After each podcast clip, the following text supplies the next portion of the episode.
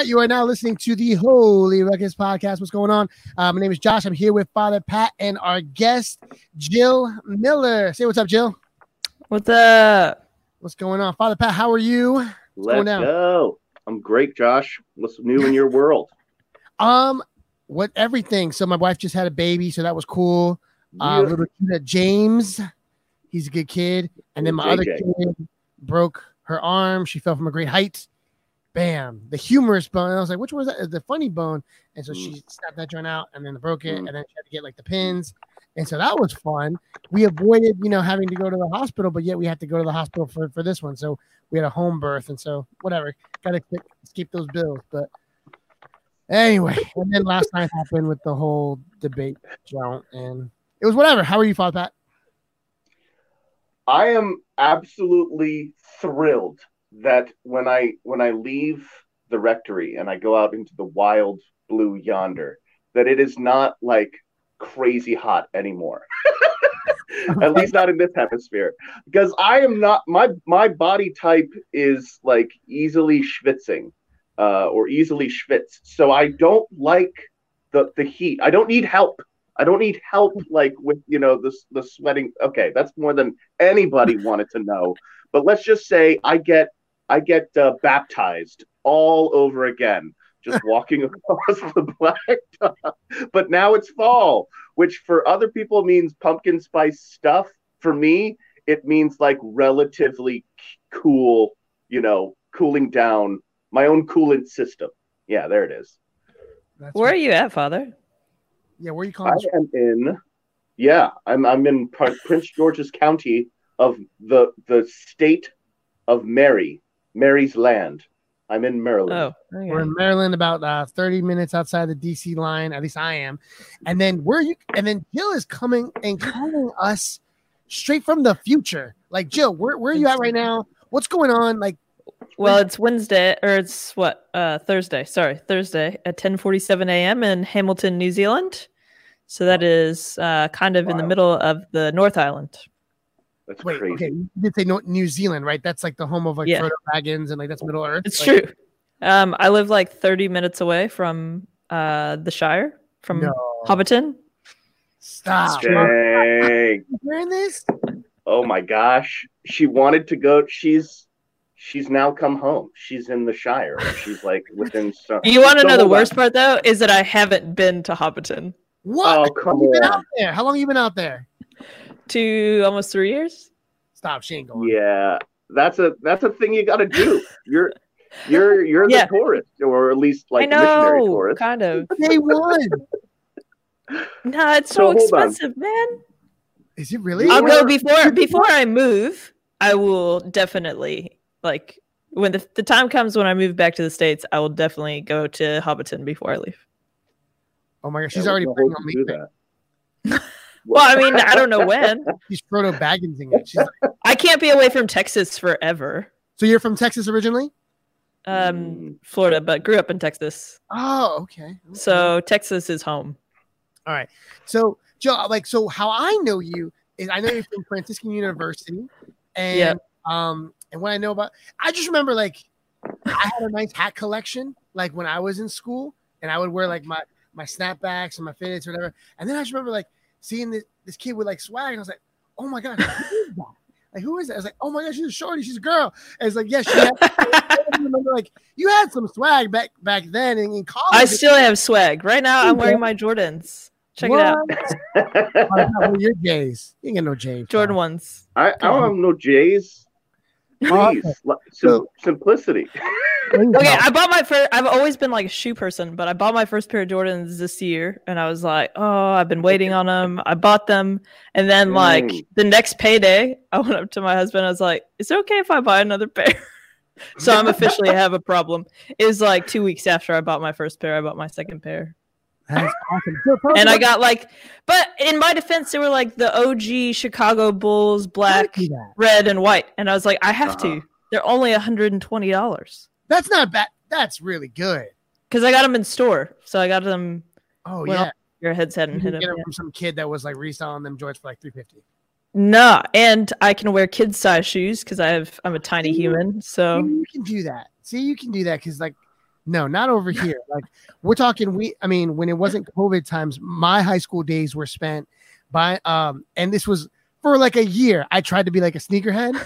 And so I would go out and when I would find out the retros were out, I would wait in line. And so I'm vivid memories of me and my uh my friends. We would go outside of the mall when malls were cool to hang out in, at least here, uh, not here in the DMV. And I would wait outside of the mall and it would be like three in the morning and the, the release is at 10 a.m and all kinds of stuff would happen when you're waiting in line with a bunch of teenagers Yeah. and adults waiting and like you have to have the car starting as you walk out because you never know if you might get knifed like because people really wanted these shoes so thank you michael Yeah. jordan helping the community um, Thanks, MJ. yes the greatest lower your prices all right um, jil tell us a little bit about why you're here who you are and we're gonna play a little game after that and you're gonna talk about all about your awesome podcast and uh, yeah give them a little bit of a little bio a little bio. Um, so yeah, I live in Hamilton, New Zealand. Um, I've been here for three years, but originally from Texas.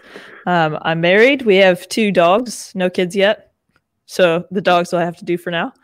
Um, I work, I've been working in youth ministry for 10, 10 years almost um, now. And pretty much any kind of youth ministry that you can imagine, I've done. Um, so mostly parish ministry and then also inner city ministry as well. And now I'm working in the diocese, helping and training other youth ministers. So it's quite exciting. Um, I love what I do. It's yeah, it's amazing. So that's a quick bio of myself. there you go that was really And I'm here because you asked me. Yes, because I wanted some like so I like gathering folks that are totally different than me that have different spiritualities than me and and I actually fell upon your uh podcast called Don't Shove the Dove uh with you and uh Mary Kastner also uh Francis Yeah. Brad and I was like you know what this is totally not my scene like in terms of but it should be but it ought to be and just because I don't have a relationship with the Holy Spirit like that like I mean he's in everything but like I mean right? Like I don't know, like in, in the sense of the sacrament, like I should be like more about this, and this is all about like new new experiences, right, Father Pat? Because because Yeah. A couple podcasts ago we talked about the consecration of Mary and how like I had mommy issues with Mary, and so I have like, issues with the Holy Spirit too. Like I'm all for it. I believe everything the church teaches, but like I want to know more, and so. Mm. That's why I Okay. was like, I need to get her in here. I need to get her in here into the ring.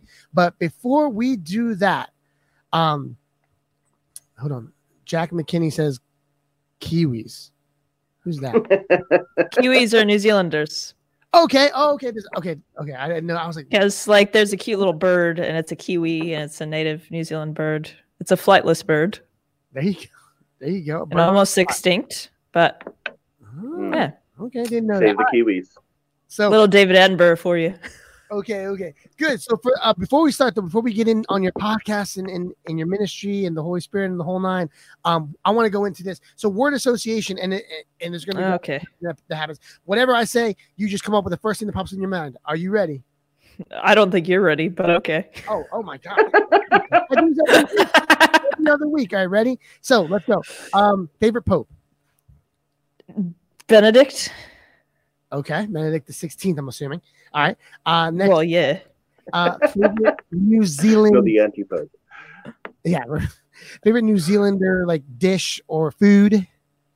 Pie? Oh, that was lame.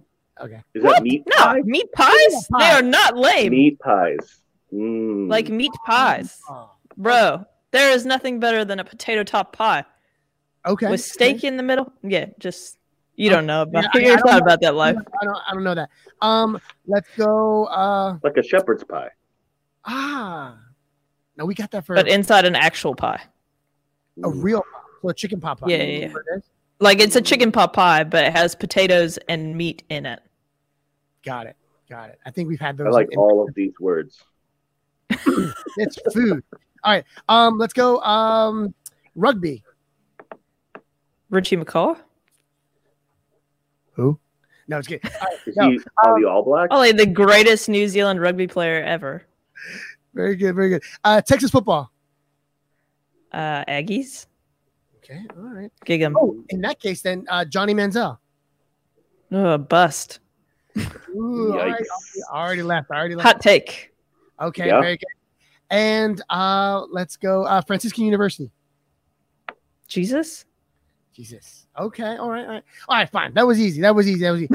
I ain't, I ain't gonna do you, but but because we've done this before. All right. So let's let's open it up.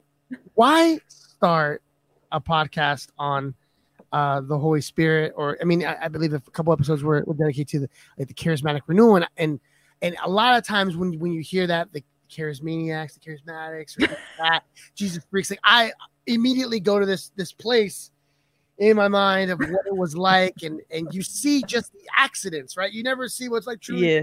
but you just see the exaggerations of it, and you Yeah. start developing misconceptions, and then you get kind of gun shy, and you're like, I don't want to touch that, but yet there's Yep. so much there. Um, what can you tell us about it for people that have never heard of of of, of this? Well, so we started the podcast because of that. We started the podcast because we know so many people. Like I've been around the charismatic renewal for since my parents took me to a charismatic conference in Louisiana and like when I was 12, I think. Um, and even that was kind of like weird for me. And then went to Franciscan and it was kind of like this buzzword and um, of charismatics. And um, I have met so many people who have just had bad experiences and negative experiences because um yeah people are, are very exaggerative um they can be um oftentimes i think that there's a lot of uh, in a lot of charismatic circles there's a lot of poor discernment. Um, and there's not a lot of um, structure that's kind of laid out even though there is. And so mary and i had a very different experience to that. Um, we have experienced some experienced some crazy stuff um, from people but we wanted to make it more accessible to people who wouldn't normally touch the charismatic who would normally be like nah i don't i don't want to deal with that kind of like you were saying. Mm, and so we wanted to to show that there's actually a structure a theology behind it um uh it's not just like a do whatever you want do whatever you feel um and so we wanted to lay out kind of a process and a teaching about that um, so that people could look at it and understand that a relationship with the holy spirit is for everyone. It's not for just the charismatics um, it's not for you know it's for everyone. God intended it. We were given the gift of the holy spirit at baptism and our relationship with the holy spirit shouldn't be neglected and um, is almost i would say a non-negotiable for us as catholics. Hmm. So would you say that it's it's like a it's like a good introduction to charismatic prayer, discernment, a little bit of both? Are you talking about a lot of the above. Um Uh-huh. so we're we're doing teaching series. So we just started uh, or we just finished excuse me a series on um, the anointing of the holy spirit. So um, and when we say that we're talking about encountering um, an outpouring of god's love. And so that could be in prayer that can be in adoration that can be in praise and worship. A lot of people find that or lectio divina. And so how that kind of um, how we should press into that and how that changes us and why that's important um, we also did uh, one about baptism of the Holy Spirit because oftentimes that's uh, what comes first in a charismatic, like when you come into charismatic circle. Um, but nobody talks about. They're like, oh, like I was prayed over for baptism of the Holy Spirit. I didn't know what it was.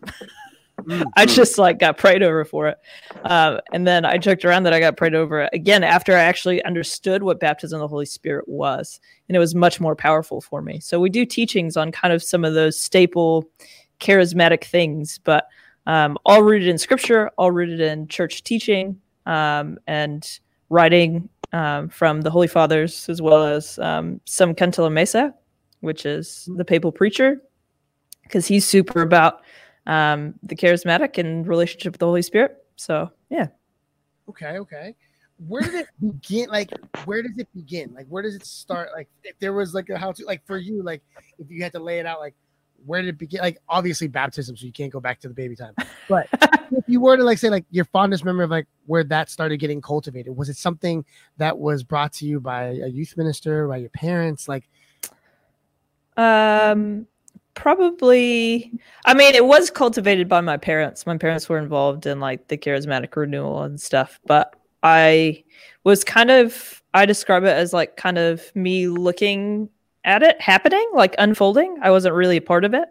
Um, and didn't really know what it was about. And it wasn't really until I went to Austria and at Franciscan um, and started getting involved in prayer ministry and the festivals of praise in Austria that that really changed for me. That I really started understanding what a life with the Holy Spirit looked like, um, and started understanding like, oh, these things that I like, like praise and worship and stuff, and going to festivals of praises. These are all um, things that are found within the charismatic renewal, but a true charismatic, I think, spirituality leads to a contemplative spirituality, and that's when uh, when I started getting that through talking with people um, that were really mature in their discernment within the charismatic renewal. That's when it started clicking for me. Wow, and then you you said that it leads to a contemplative spirituality. Like, what does that? Absolutely. Mean? Yeah.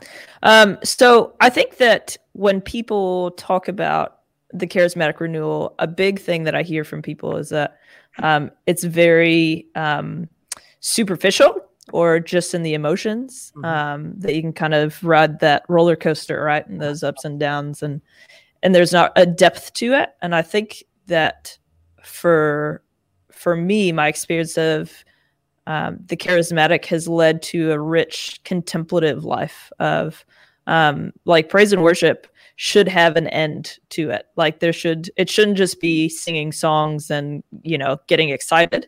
Um, it should lead us deep into uh, contemplative prayer. We should get to a point where we're just, it's us and the Lord. And there's that stillness and that quiet. And that's why um, a lot of those slower, like praise and worship songs will be um, very repetitive. And it's almost like um, praying the rosary, right? Like, it's very repetitive and there's something really contemplative about that and beautiful that we get to not necessarily focus so much on the words but be in the presence of the lord.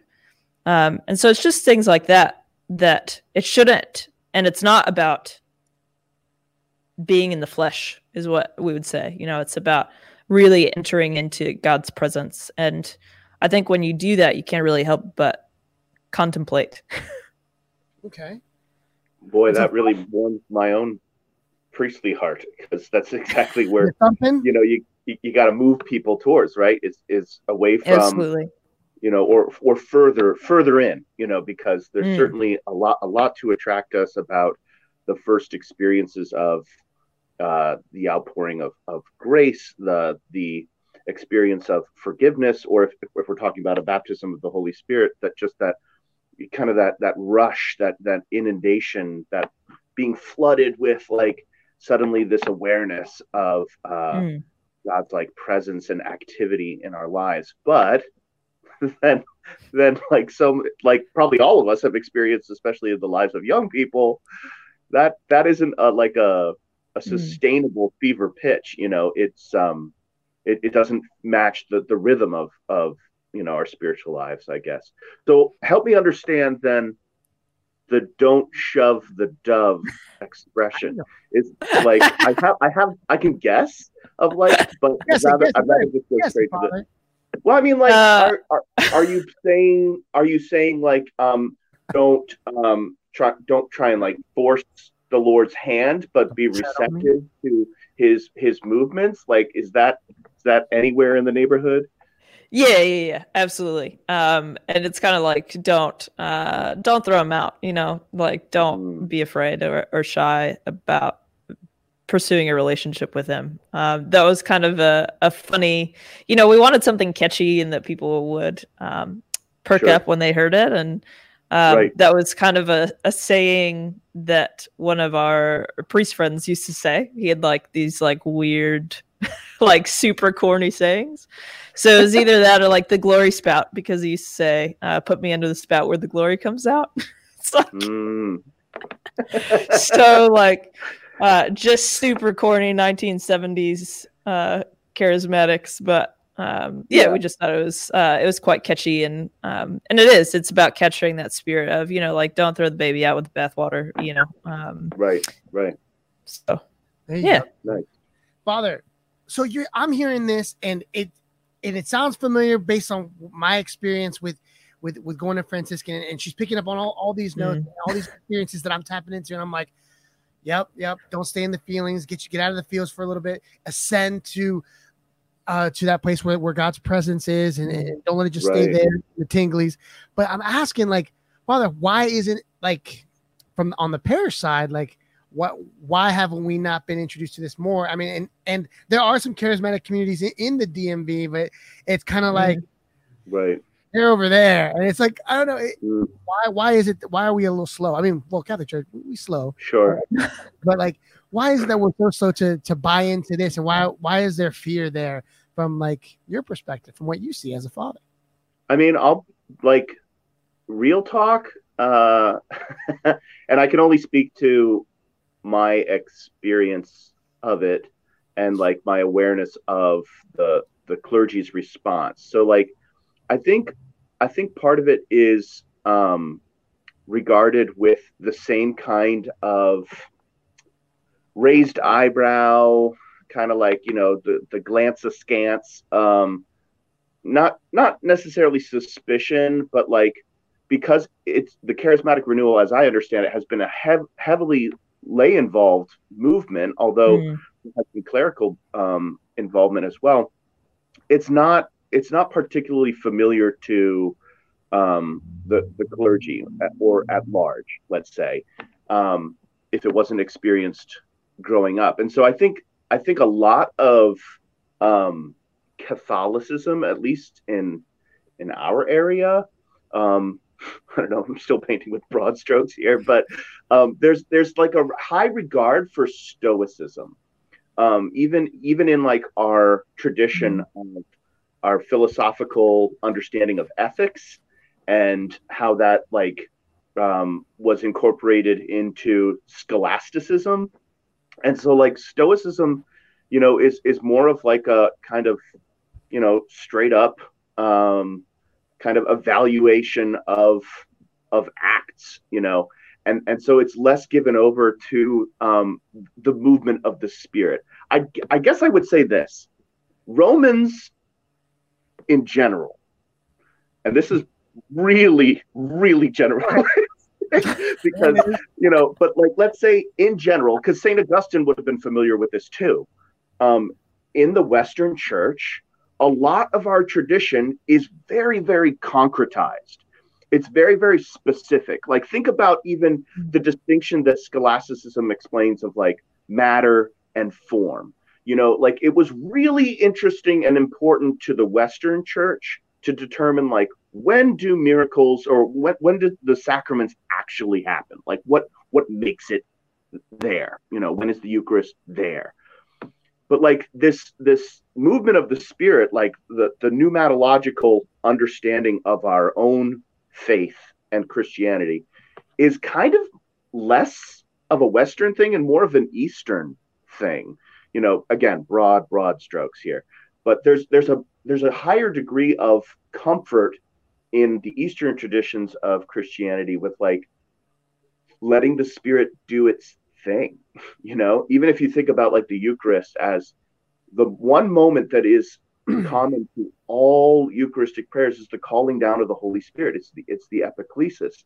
So that's a long-winded way of of saying that i think in western traditions or at least those who are are more rooted in kind of a a joe blow traditionalist you know kind of roman catholicism we're less comfortable with or we're less familiar with and we're less versed in that abandonment the abandonment of self that comes with you know opening yourself up to the spirit um, which is probably way too generalistic and and is ignoring traditions like meister eckhart and you know the seventh storey mountain of thomas merton and all that but still I think I think a lot of men are very wary of it, and especially clergy that I've encountered, um, and for different reasons. What I'm curious though about Jil's take is, do you find did you find that praise and worship helped you, um, like understand better the the, the charismatic gifts, um, and the the reality of the the Holy Spirit, you know, the importance of the Holy Spirit in prayer, or was that um, was that kind of like uh, an extra benefit or an Well, careful, Father. We we got a lot of trads listening here. We get we don't want to lose any of our trads now. Don't go on no P dubs. Watch the P dubs now. Calm down. No, it's good. She is a worship leader. You know, we got to go there, right? That's that's like a, a must talk about point. Are you on? No. Joe, you're not on. This is what happens when you're talking to somebody in the future. In the future and a different season, right? Because they're like Thursday. she's calling from Thursday and springtime. Like that's nuts. Can you hear me now? Yes. Yeah. Yeah. My test cam turned off for some reason. Uh-oh. Um, anyways, no, no, no, we're all good. Um, I said Mary, Mary's actually the worship leader, not me. I just, Oh. I, fo- I feel like I follow in her little like Whoa. um shadow. Jil, so you're saying that you don't need to be a guitarist in order to enter into the charismatic? Like, Yes. See, I knew it. That's Oh, been my joke about youth ministry. Like I remember telling you, Josh, years ago that the reason why I went back to seminary was because I couldn't I couldn't be I couldn't stay a youth minister because I didn't know how to play guitar and they only give you three years. you either learn guitar in three years or you, you get out. Um, praise and worship. Yeah, so that's a that's a really good question. Um, I think that I have a love of praise and worship, uh, but I feel like um, when I started understanding that that praise and worship was supposed to take us somewhere, I I became really frustrated going to a lot of praise and worship nights because it's just like you kind of feel like you're you're getting somewhere and you're really um, entering into the presence of the Lord, and then all of a sudden, like you know, the drums are banging, and then you're just right out of it, and you're like, oh man, I'm I'm struggling. Like at this point, I just feel like I'm I'm just at a concert or, or a show or whatnot. Um, but for me, I think praise and worship has helped me be disposed to the movements of the Holy Spirit more than anything. Um, so I don't know that it's necessarily um, taught me about the gifts or, or anything like that, but I think it it creates a disposition where your focus is on the Lord and it's not on you, and it's um, it's difficult sometimes when you're in a season of your life that you're struggling and you're you know kind of hashing it out with with god and you know like i've had a couple times in my life like that where i'm uh, pretty angry with god. Mm. and to sit there and to enter into prayer and sing these songs of praise and praise him anyways despite whatever the season of my life is. And that's taught me a lot about the consistency of of prayer um the consistency of god's love um in my life. And so and and has disposed me to to say you know sometimes like god not your will but my or not my will but yours you know um and that's what praise and worship is about. Um it's about you know having a time to to set aside those things in your life and your own uh personal um things that you're grappling with and to to give the honor and the glory to the lord because that's what he deserves. I always felt that way in the sense of like it's not my pregame music, but it's my pregame in order to kind of get in in that game, not emotionally, but like Mhm. it helped me process things when I would when I would lead uh worship, when I would lead music, like and I don't know if it was a Franciscan thing or, or if we were doing it well before that, Father, when we were doing the P dubs and youth ministry, but uh it was always a buddy of mine that kind of uh or brought this out was like we would arrange like when you when you come across me like all right, so what are we gonna play tonight? Like, what are we gonna play? Like, what music? What are we gonna? And it was like that was always the wrong question. It's like, well, what key are we gonna be in, whatever. But it was like, no, like, what are we gonna pray with? Like, where where are we at in our prayer in our current state that needs to like work because it has to flow from that. Otherwise, yeah, you're just running through the set list and keys don't matter, right? but Mhm. so for me, it always started from this place of like, I need to get into the presence of the Lord. I need to. So naturally, the songs that I would start with were songs that talked Mhm. about me ratcheting up, opening that door, inching it open. And it was always like, uh, open the eyes of my heart, like, you know, like real old school, like, you know, you know, and I find a way to remix it. But it was always just like that repetitive jump off that kind of helped me, like, because this is where I'm at. Like, I'm coming into this space and I'm trying to be in the proper disposition. And I'm so glad you said that. That's, I think that's where, like, being in that space of of disposition where my hands are no longer busy with stuff or my mind is always cluttered but now like and that's where the invitation to like open your hands like a physical expression of kind of what's going on inside like i really it really Mhm. resonated with me. And so we started selecting songs that way. And i don't know how much of it was um when i went on a ministry retreat i think mary was leading it. I'm not sure. Uh, but it was like we set up songs that way. It was like like introspection time. Like you start from this place of like where are you at? Well lord lord i need you. Like i'm hurting. Right? And we'd find songs that kind of resonate there. And then it'd be like all right well now i'm inching like i'm closing in on the mountain peak right? And then there's all out praise where where the the prayer is now like um like your love is unchanging like you're you're always there like i don't know. So i always found that with praise and worship like in terms of in the sacrament arena like when it's the mass or when it's the and obviously the mass has its you know you have there's this place of, of where you got to be in terms of uh, the the um where where you want the congregation to be disposed because you're praying the mass right Mm. uh, I always felt like, like, yeah, like P Dubs helped that. It amplified it for me. And then it Yeah. led me to this place of now I gotta just sit. And now I gotta Yeah. contemplate. Now, you know, I don't know. That resonate with, with you at all, Jil? Like in your experience at all? Yeah, absolutely. Um, so when we um, when we talk about praise and worship and something that um, kind of was present in the community that Mary and I were part of, um, and Mary leads worship this way, um, is what we call the temple model. And so it's actually like um, so you have the outer courts, the inner courts, and the holy of holies. And so the outer courts are the songs that you get to get people involved and enter in um, and then the the inner courts are those um, it starts to slow down a little bit. You start maybe asking um, people to to open their hands and to you know enter into prayer a little bit more. And then that holy of holies is is that that time where you really want to bring them into the presence of the lord. And you want them to be able to to sing or to be silent or to um and i think that that actually reflects the mass a lot um, of how you know we have the gathering song, then we have the offertory, and then we have um, communion, and it's that most intimate reception of of the body of our Lord.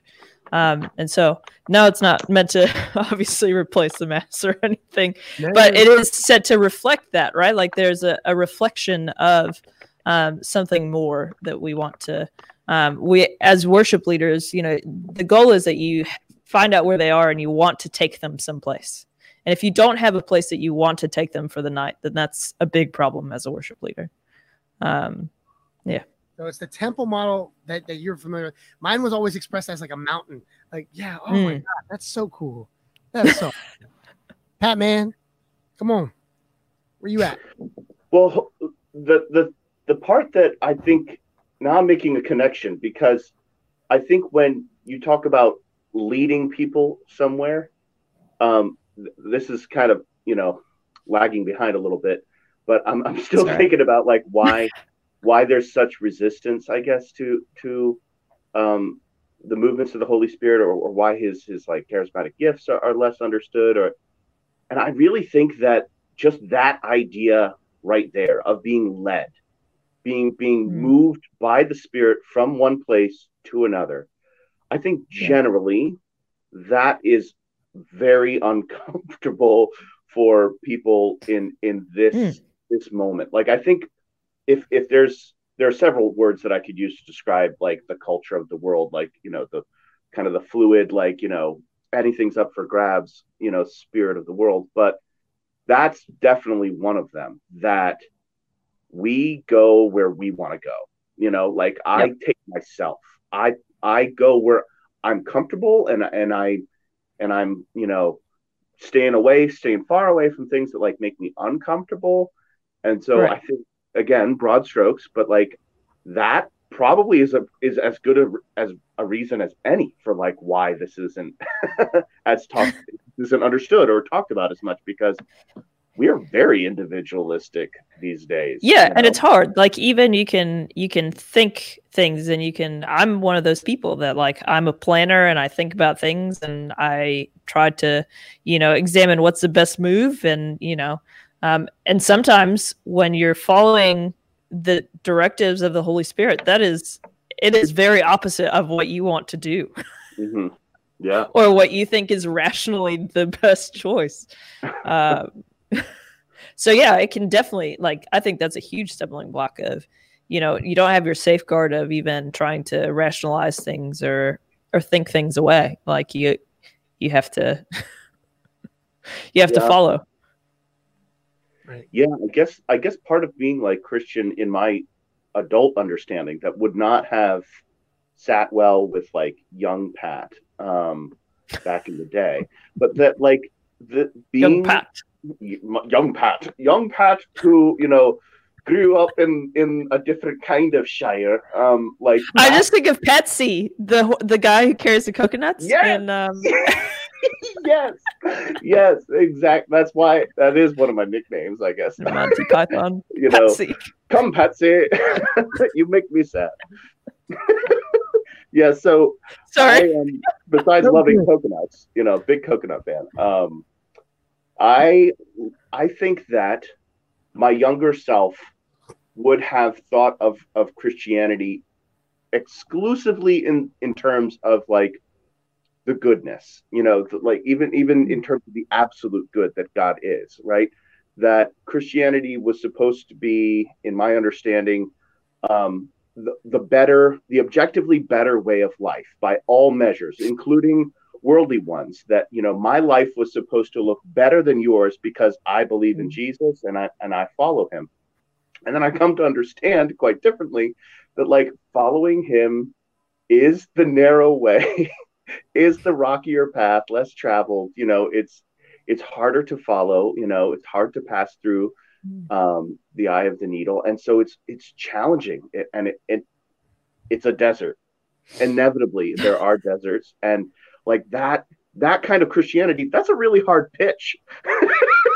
that's, that's, yeah, it's really not very attractive for people. yeah, but it's honest, right? I don't know and, how and... many people you're going to get off the street with that one. Like, uh, come follow not. Jesus. It's the rockiest. but like that's, I guess that's my that's my appreciation is that there is because you said it out loud when you said like there are times where P Dubs forces you to pray in a in a voice or in a spirit that isn't necessarily in consonance with like what's going on right right at that moment. Yeah. that that's the richness of Christian history because like mm. what's what's the most common prayer that we inherited from our Jewish ancestors but the Psalms. And that mm. that just says screams, you know, the liturgy of the hours because we pray the Psalms.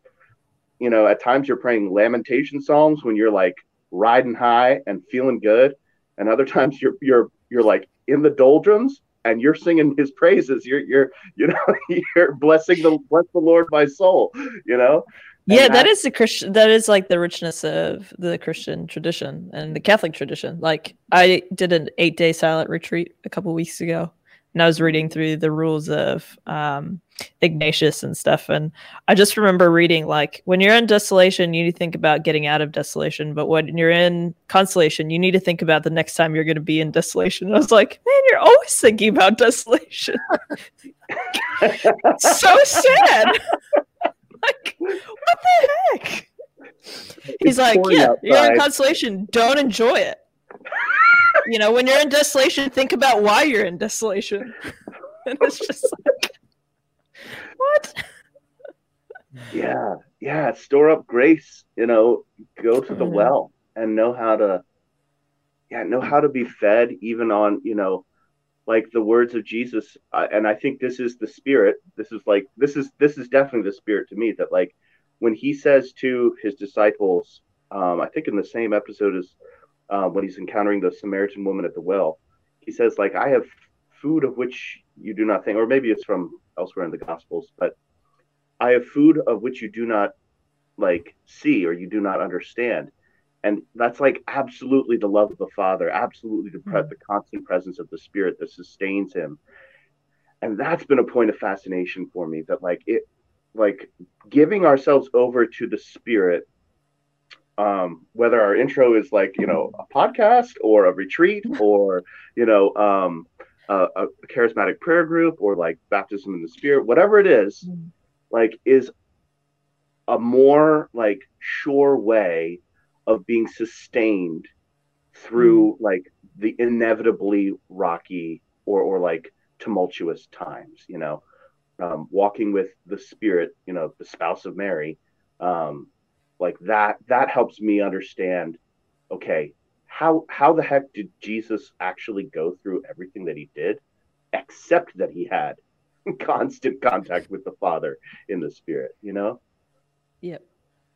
So I had a gripe. So with with listening to this, I'm like, so so much at stake, so much like grace is to be had, so much meat left on the bone, Father, so much meat left on the bone that I'm just like, that's why I want this podcast to like go somewhere into to like I wanted to reach the ears of, of, of some folks in in my parish community because when I was doing parish ministry, like I would see some glory stories when it came to the Holy Spirit and the charismatic renewal, but then I would see them some horror stories that never wanted me to come back, uh, and I never wanted to come back to.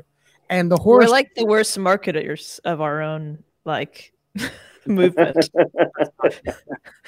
Absolutely. yeah gotta pay someone that. But honestly, like, so at least culturally, so where where we're from, we're on this part of town, uh, heavy uh Hispanic Central America, right? Uh, Central Mhm. American um um parish, right, locally, and we had. And I would walk by because I, I was the director of faith formation and evangelization uh, for a parish, and I walk by the halls like at night, and and it was always jumping with with with with everybody, and it wasn't just Hispanics. It was it was the French community, and, and the music was flowing, and there was preaching and teaching. But I, what I always saw though, or what I always like stuck with me though, sometimes was was the horror stories. And that sucks because you never want to just be Mm. scarred like that. You always want to see like, well, where's the grace at, and and, and who are who's being a good steward of what's happening here in the movements of God, right? And so I'm gonna get to this point of like having a priest like influence, right? Uh, when it comes Mm. to navigating these waters, but sometimes what I would see, at least in the Hispanic community and Latino community, was was that lay movement, right? But it was it Mm. was so unchecked sometimes that I had Yep. like, and and you picked up on it. And were like, what's going? Like, it was that emotional manipulation. What, what you saw, like, I would Mm. walk by and they're in a classroom, and there's not but five of them in the classroom, and I'd be like, turn down the the music. Like, no, no, we need to keep it turned up, and we need to. It really's gotta like wake us up and you know out of our slumber. I'm like. No, like it was like, it was like the microphone. Like he had a microphone and he had like a like big speaker big and I was like, for what, homie? You just hit the you just hit the bongos. Like, what are you doing? But it was this, it was this thing of, of I need to, I need to make the experience, right? It's on my hands to to make this happen. And and those are those big misconceptions. Is like we and and even as a youth minister, like I get so caught up with um I have to make the space, right? I have to create this environment so that the Lord can bless my work so that he can work in the room and we get the, the fiery tongues and, and the wind and the, and the whole joint. Here's my thing, but that was with, you know, a lay person supervising, but like, I don't know, like, Mm. what are the dangers with that lay movement? But then how can we, as people listening, how can we address it? Like, and how can we get our priests kind of to jump in here? Because there's so much at stake. There's so much Mm. untapped grace that we're not tapping into, but we are tapping into emotional experiences and just staying in the senses. I don't know. Uh, what do you got? What do you think, Jil? Um, I don't. I mean, I think the the problem comes that there's usually no structure in place if those things are happening. It's like, um, whereas the the successful ministries that I've seen happen, even if they are lay run, um, there's a structure, right? Like if you're having people, um, if you're doing a praise and worship night, you just make the simple announcement: Hey, if you have a, uh word of knowledge gift that has been discerned by our community, um, then you're welcome to come up and to share it. Um, if not, come and talk to one of our people. They'll discern it and discern whether it's you can share it. There's that structure there, right? Like um, where there's a accountability and there's more than one person discerning. It's not like on the other hand, I've seen people that are just if you have word of knowledge, come up and share whatever you want, and that's really really damaging because you're nobody's checking that. Nobody's checking whether that and that could be like we're very naive to think that the enemy's not at work, right? Like and it could be um it could be something that uh, is scripturally based or whatnot, but is not what somebody needs to hear that that time, right? And unless you have somebody, I think, discerning that or a structure set in place to ch- have those checks and balances, you run into an issue. Um, and it's not even just for, I mean, word of knowledge gifts are, are an example, but even prayer ministry, um, even, um, yeah, prayer ministry is where I see it a lot as well, um, is having anyone share something in prayer ministry or people that are unequipped to do prayer ministry leading prayer ministry um, for us. And we're you know the group that we came from and the community that we came from like it, you were around a while before you were invited to come on to prayer ministry. And um, and there was always somebody that was you know the leader and um, and sometimes you just started off like catching people or, or whatnot. Uh, but there is that kind of i think mentoring, accompaniment, um, hierarchy there um, that is lacking in a lot of charismatic groups. Um, and that's, I think that's when probably the, uh, yeah, yeah, the worst stuff and the worst horror stories come from. For sure, for sure. And thankfully, I, and, and maybe the gifts will come later. I don't know, but I was just always the catcher. I was, I had my hands out and catch them. and that was the extent of it. Thank, thank you, Lord, for for that. But Father Pat, yep. you- I, you're giving me some good food for thought, you know, because I think to some extent the the parish priesthood, the diocesan priesthood, you know, being being with the people of God, um, a shepherd of souls, it means discerning gifts on the parts of mm-hmm. you know for with others and for others. You know, mm-hmm. like saying you have you clearly have this gift you know and and then mm. More or less giving like them an extra voice of permission to like go follow that mm. that gift you know um, and occasionally every once in a while steering somebody away from a ministry mm. or uh, an area of service like yeah i just i don't perceive this this gift in you um like i hmm. think that you might have be better served elsewhere so like, but yeah. that's I wouldn't say that's exclusive to the clergy or the clerical state by any means, but I would say that that's mm-hmm. a more natural way because because we asked the question a, a, a, while back of like how does how did the you know the diocesan priest the parish priest like you know be more supportive and also I guess involved and that's that's that's I mm-hmm. think something that every priest has to do regardless of whether you know he's like down with P, P dubs or, or like into charismatic prayer, you know, or uh, spirit, spirit um, healing prayer, you know, or whatever. He has to, you have to support the gifts of your community. Mm. Period.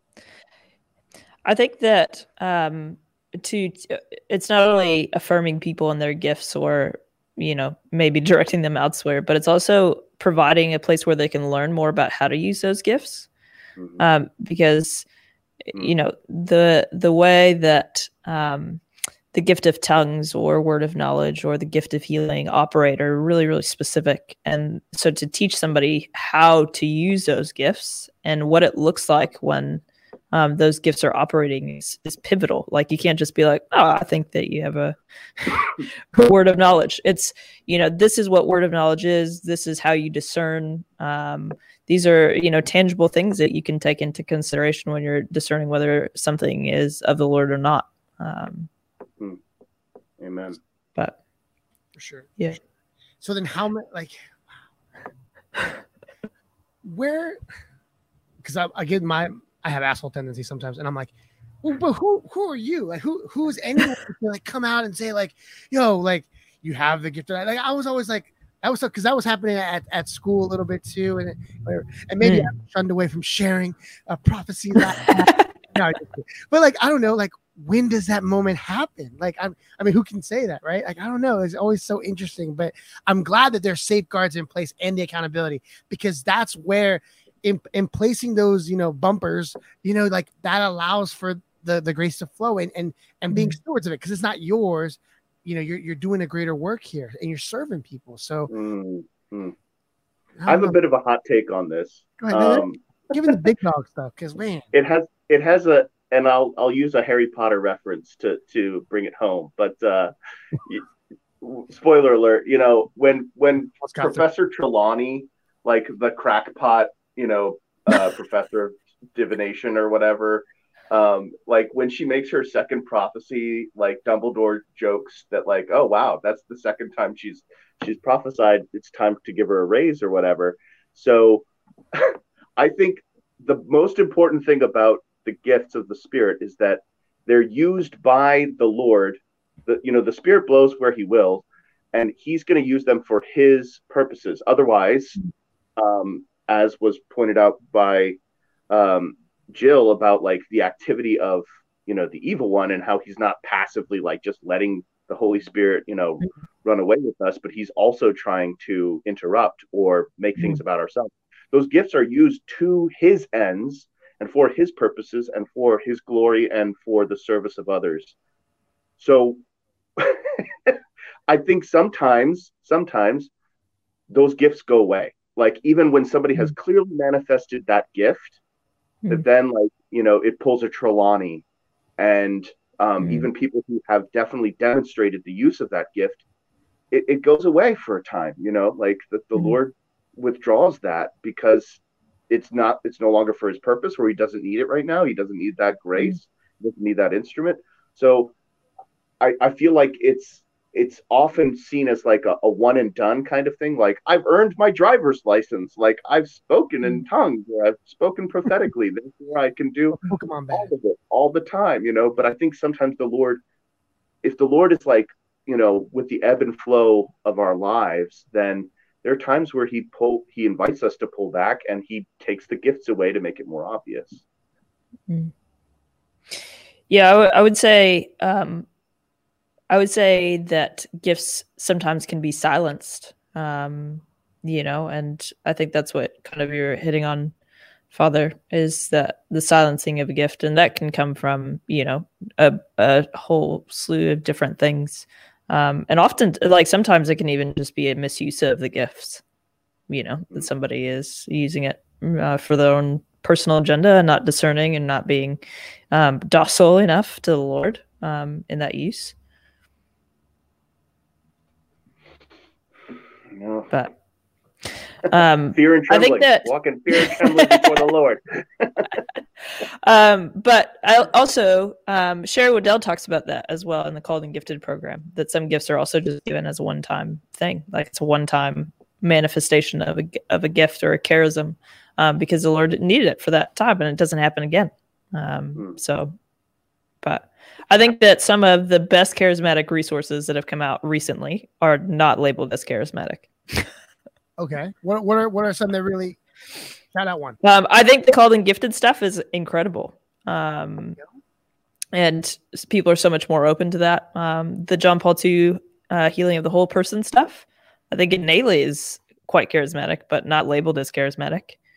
Um, Unbound is also like Yeah. All of that Yeah. stuff. Um, I would say it, I would consider charismatic, but Mhm. Do you think there's Um, I would too. as I- I definitely would. yeah. I do. I I think it's Let 'em know. because of that. let them know. Am I back? Yeah, oh, okay. You never no, no, no. I thought that I'd left, and you were saying, "Oh no, was- here for my audio years. was gone again." Um, no, I think that a lot of that is because of the the horror stories that people encounter with um, the charismatic movement. I also think that there's that separation right between the charismatics and the the traditional people, and when you don't label something, um, it oftentimes just becomes a lot easier for people to be open to. Um, and it shouldn't be like this totally different um different universe right like um i have a love for um for ignatian spirituality and stuff and that oftentimes people wouldn't think that goes hand in hand with um with a charismatic spirituality. Um and they're they're not that far apart. And so i think when you stop using the label of of charismatic and just start saying this is what you know what it is and it's based in catholic teaching and scripture um, people become a lot more open to it. And I think that's why, like, I don't even really like calling myself charismatic. I know that's like, that is kind of like what I am, but I I hate it because I know that as soon as I say it, people are going to be like label me Right. as something. You know, Um, I you think in they, they understand you. to their yeah. own first experiences with something. Yeah, Right. and they're going to project those bad experiences on on me. And so Yeah. even if I'm leading retreats or doing prayer ministry like uh, it's you know, I incorporate those things quite naturally into um Mhm. into what people are used to and it flows really well and people leave being like, "Oh, that was a really awesome um experience." And you just don't have to make a big deal about it. Like it can just be Right. a grassroots thing that happens you know um one of my favorite like experiences um i was brought out a couple years ago to do a retreat for a parish in um, seattle they take like a summer retreat to um, alaska and so we went out there and there was probably like 30 kids maybe that went on retreat and it was a whole week long and um, I kind of just walked through like who is God, you know, the charisma, the basic proclamation of the gospel, and talked a little bit about who the Holy Spirit is. And then the last night we did adoration, and I had um, prayer ministry, and I, I always with teens and even like with some adults and stuff, I like to have kind of directed areas that they can go. So things that they can pray for, hope, love, forgiveness, um, confession, and then healing, right? Mm. and faith. Um, and so there's these little stations they can go to. And I just set out like a really easy, like, we'll do prayer ministry for 15, 20 minutes. So I want to give them more than what they can, um, they can chew.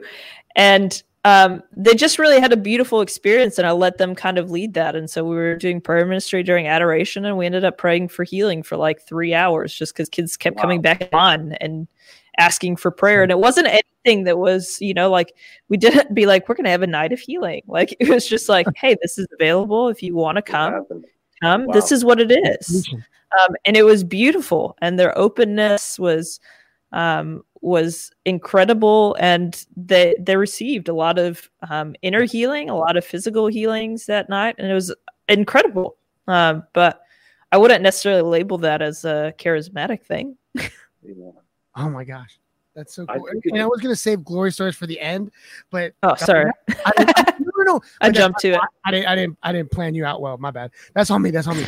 But honestly, like I was like thinking about it, I was like, oh my gosh, like, tho- those those sound like better stations than that's my daughter Gianna. Say hi, G. Hi, Gianna. hi Those sound like better stations than like some of the stuff I see out here with like I don't know, Father. You know about Mhm. these horror stories, like these youth ministry stations, like the whole like they put you know, I don't even know. Can I can't even say that on here? Like where they you know they all kinds of things in their hands and then they wash each other's hands and it's like, see, the Lord washes everything away, and it's like, Yeah, right. You don't yeah, that. no. uh, you know what I'm saying? But just keep it simple eh Yeah. like what are people Right, things yeah. that people need Why like cute you know seriously, Then you can prep a prayer for them. Teenagers are so awkward when they come up for prayer too. They're like, I have a second cousin whose mom, whose mom's For a grandmother friend.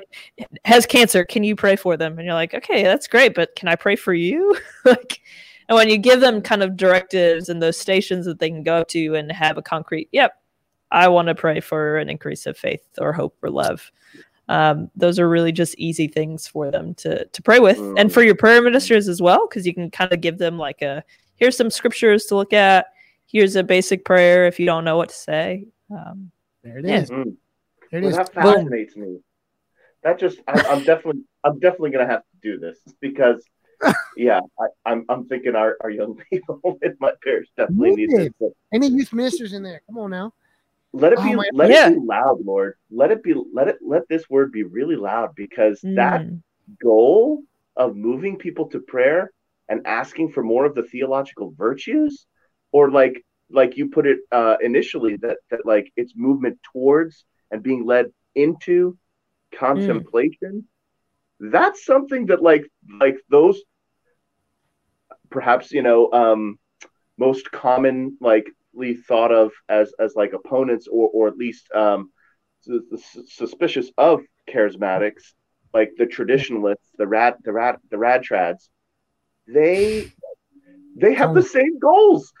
They have the same hopes Trying to get you to know? the same place, Pippin. exactly. Yeah, We're trying Yeah. to all do the same thing. And that's why I think it's like so so harmful when we start using the words of like they're charismatic or they're traditional or or whatnot. Um because it creates a, a division within the church that doesn't need to be there. There it is. Right. There it is. Like Um, I can appreciate a Latin mass as much as I can appreciate, you know, a mass with praise and worship and uh, healing mass or, or whatnot. Mm. Um, it's still the mass. I still get to receive Jesus. I still get to receive His word and hear it proclaimed. You know, um, and it's a beautiful thing. For sure, for sure. So as we enter the final stretch, Father Pat, I'm put you to work here. I'm sold. I, I'm all in. I've been listening to the Don't Shove the Dove podcast. Yes. thank because oh my gosh, like this conversation just brings up like a, a whole bunch of stuff that I wish we had more time on part two. But Father Pat, I'm gonna give you um so so usually when we pitch something, Jil, Father Pat will break into not just song, but he'll break into just different accents that we want. And so I thought of like maybe like a Billy Graham kind of southern joint. Like if you can pitch Jil and the Don't Shove the Pud, uh, Don't Shove the Dove podcast, horrible, right? If you can do that in your best Billy Graham voice, or or I'll give you a way out, or in your best like Cubano or, or like Tony Montana, whatever you, whatever you want. True, because I am Cuban. There it is. So- you know that, and that's why. Wow. Which, one- uh, okay. which one you want to do, buddy? Come on, homie. I have a word, my brothers and sisters, from the Lord. See, the Lord, the Spirit wants to move you to listen to another podcast. Don't let this be the only podcast that you listen to today. But I need you to, I need you to open up. I need you to turn on whatever application that you that you use to listen to the podcast and turn on. Don't shut the dove. I need you to listen to Don't Shut the Dove. Listen to the Spirit moving, moving in your lives. There it is. ain't- that ain't- Preacher sitting in my pew. But that's the kind of that's the kind of you know Pentecostal Baptist preaching that I'm exposed to here at PG, and I love it. I love it. I gave you like the the Pentecostal church lady response to preacher sitting in my pew, preacher reading my mail. Mm. Mm. Yes, Lord. Love it. Amen. Ladies and gentlemen, you are listening to the Holy Ruckus podcast with Jil Miller, who is the co-host of Don't Shove the Dove podcast. Before we go, uh, glory stories with uh the Holy Ghost, with the Holy Spirit, and and this whole thing has been a has been a glory story and a and a and a representing of something that is beautiful, something that is needed. But uh, Jil, in, in your in your bag of experiences as a youth minister, as someone that has walked with people, are is there a, a particular glory story that you want to leave us with? I'm putting you on the Oh, spot here, man, there's and then- so well, but one oh, that man. can give us a little bit more of like, like this is from like this method of of, of spirituality of, of the charismatic renewal. So like, we got to get right. We gotta we gotta dive in. Like, is there one? I mean, yeah, there's heaps of them. Um, it's Heaps, just folks. You hear that? She don't got one right now. heaps. That's a Kiwi. That's a Kiwiism. Heaps. Heaps. Um, oh, No, keep keep that though. Keep that joke. Keep that marinating real quick. Father, yeah, Pat, yeah. Father Pat, like, how about for you? Because I got Oh, yeah. one. Go ahead. Yeah, no, I, I would definitely say that um, the the last time the last time that I, I saw this, you know, in, in effect was actually in my current assignment, of which I've only been in for like two months or whatever. Um, but I, I found that um, some of the people who were experiencing darkness, uh, real darkness, um, were suddenly like I mean you, you know there's there's the Ephphatha rite in baptism and we're going to be doing we're going to be do, doing some baptizing of little Judah James pretty soon. Um be opened the, the idea of being opened. And uh I've seen you know in terms of uh a great grace just people opening up to the reality of Jesus. And that that's that's been through the sacraments. That just there's just my normal everyday sacramental ministry my most recent you know i guess praise of god would, would involve the opening that i see in people's lives who are going through some severe darkness through the power of just the word and Eucharist. There it is. There it is. Mine always been through uh, through my grandmother, and she would always go to um, masses with healing prayers. And it was always, as a kid, I, I I always just thought it was comical, you know, and and she'd always play with that, and, and, and in the sense like she'd be like, well, you know, she has arthritis in her in her joints and everything, and and and the you know the the pastor would um, you know say those prayers of healing and and she believed so strongly that that it was there right that that she received it. And then sure enough two days later you know it, was, it was still hurting you know but and she always like give me a little smack and be like you know it's not all about that like you're looking for the wrong thing and i'd be like you're looking for the wrong thing you can't you stop taking your meds like it's on you like but honestly but but it wasn't until like i actually started um, going to masses with healing prayers and stopped searching for like the gifts or for like my tongue to tingle or something. Like I mm. stopped looking for these signs and and, and just like I used the music to kind of help me. And uh, that was like my prayer and, and, and sitting in there and then and being with uh, with men. It was like a, a, a, men's thing, and all the men were called to to serve and and to um, to catch people that were, were slain in the spirit. And and, it, and it's always something like when you hear that, you think like mm, raise your eyebrow kind of thing. But mm-hmm. but honestly, like some of the most gifted moments of the, that I got to to witness was just being in the presence of the Blessed Sacrament, like exposed in the monstrance, and just kneeling before our Lord and just like seeing people be like remove like remove all the blockage, all that stuff that would hinder them from looking at the Lord. And I really felt like that that the Spirit moved in that place where where someone wouldn't look at the monstrance, right? for the baggage that they've had and they've they've mm. seen so many things with their eyes and seeing um many priests actually on one particular night of uh, of healing prayers at the end of mass actually like pray over their eyes and, and asking for that holy spirit to come upon them and it was something so personal so intimate and and i'm just like you know a pew away essentially you know someone else was catching them and and just to like i don't know to just see the spirit and, and then for them to open their eyes and, and to and to and to look on uh, Jesus like naked eyes. You know, like that was like really big for me, and it, it necessarily didn't even happen for me, mm-hmm, but mm-hmm. in a way, indirectly, like that was like for me, it's like you're looking at the wrong thing, homie. Like you know, it's just like look at me. Mm. And so I don't know. That mm. that's for wow. me a glory story with the spirit. Wow. I don't know. Jil, what you got?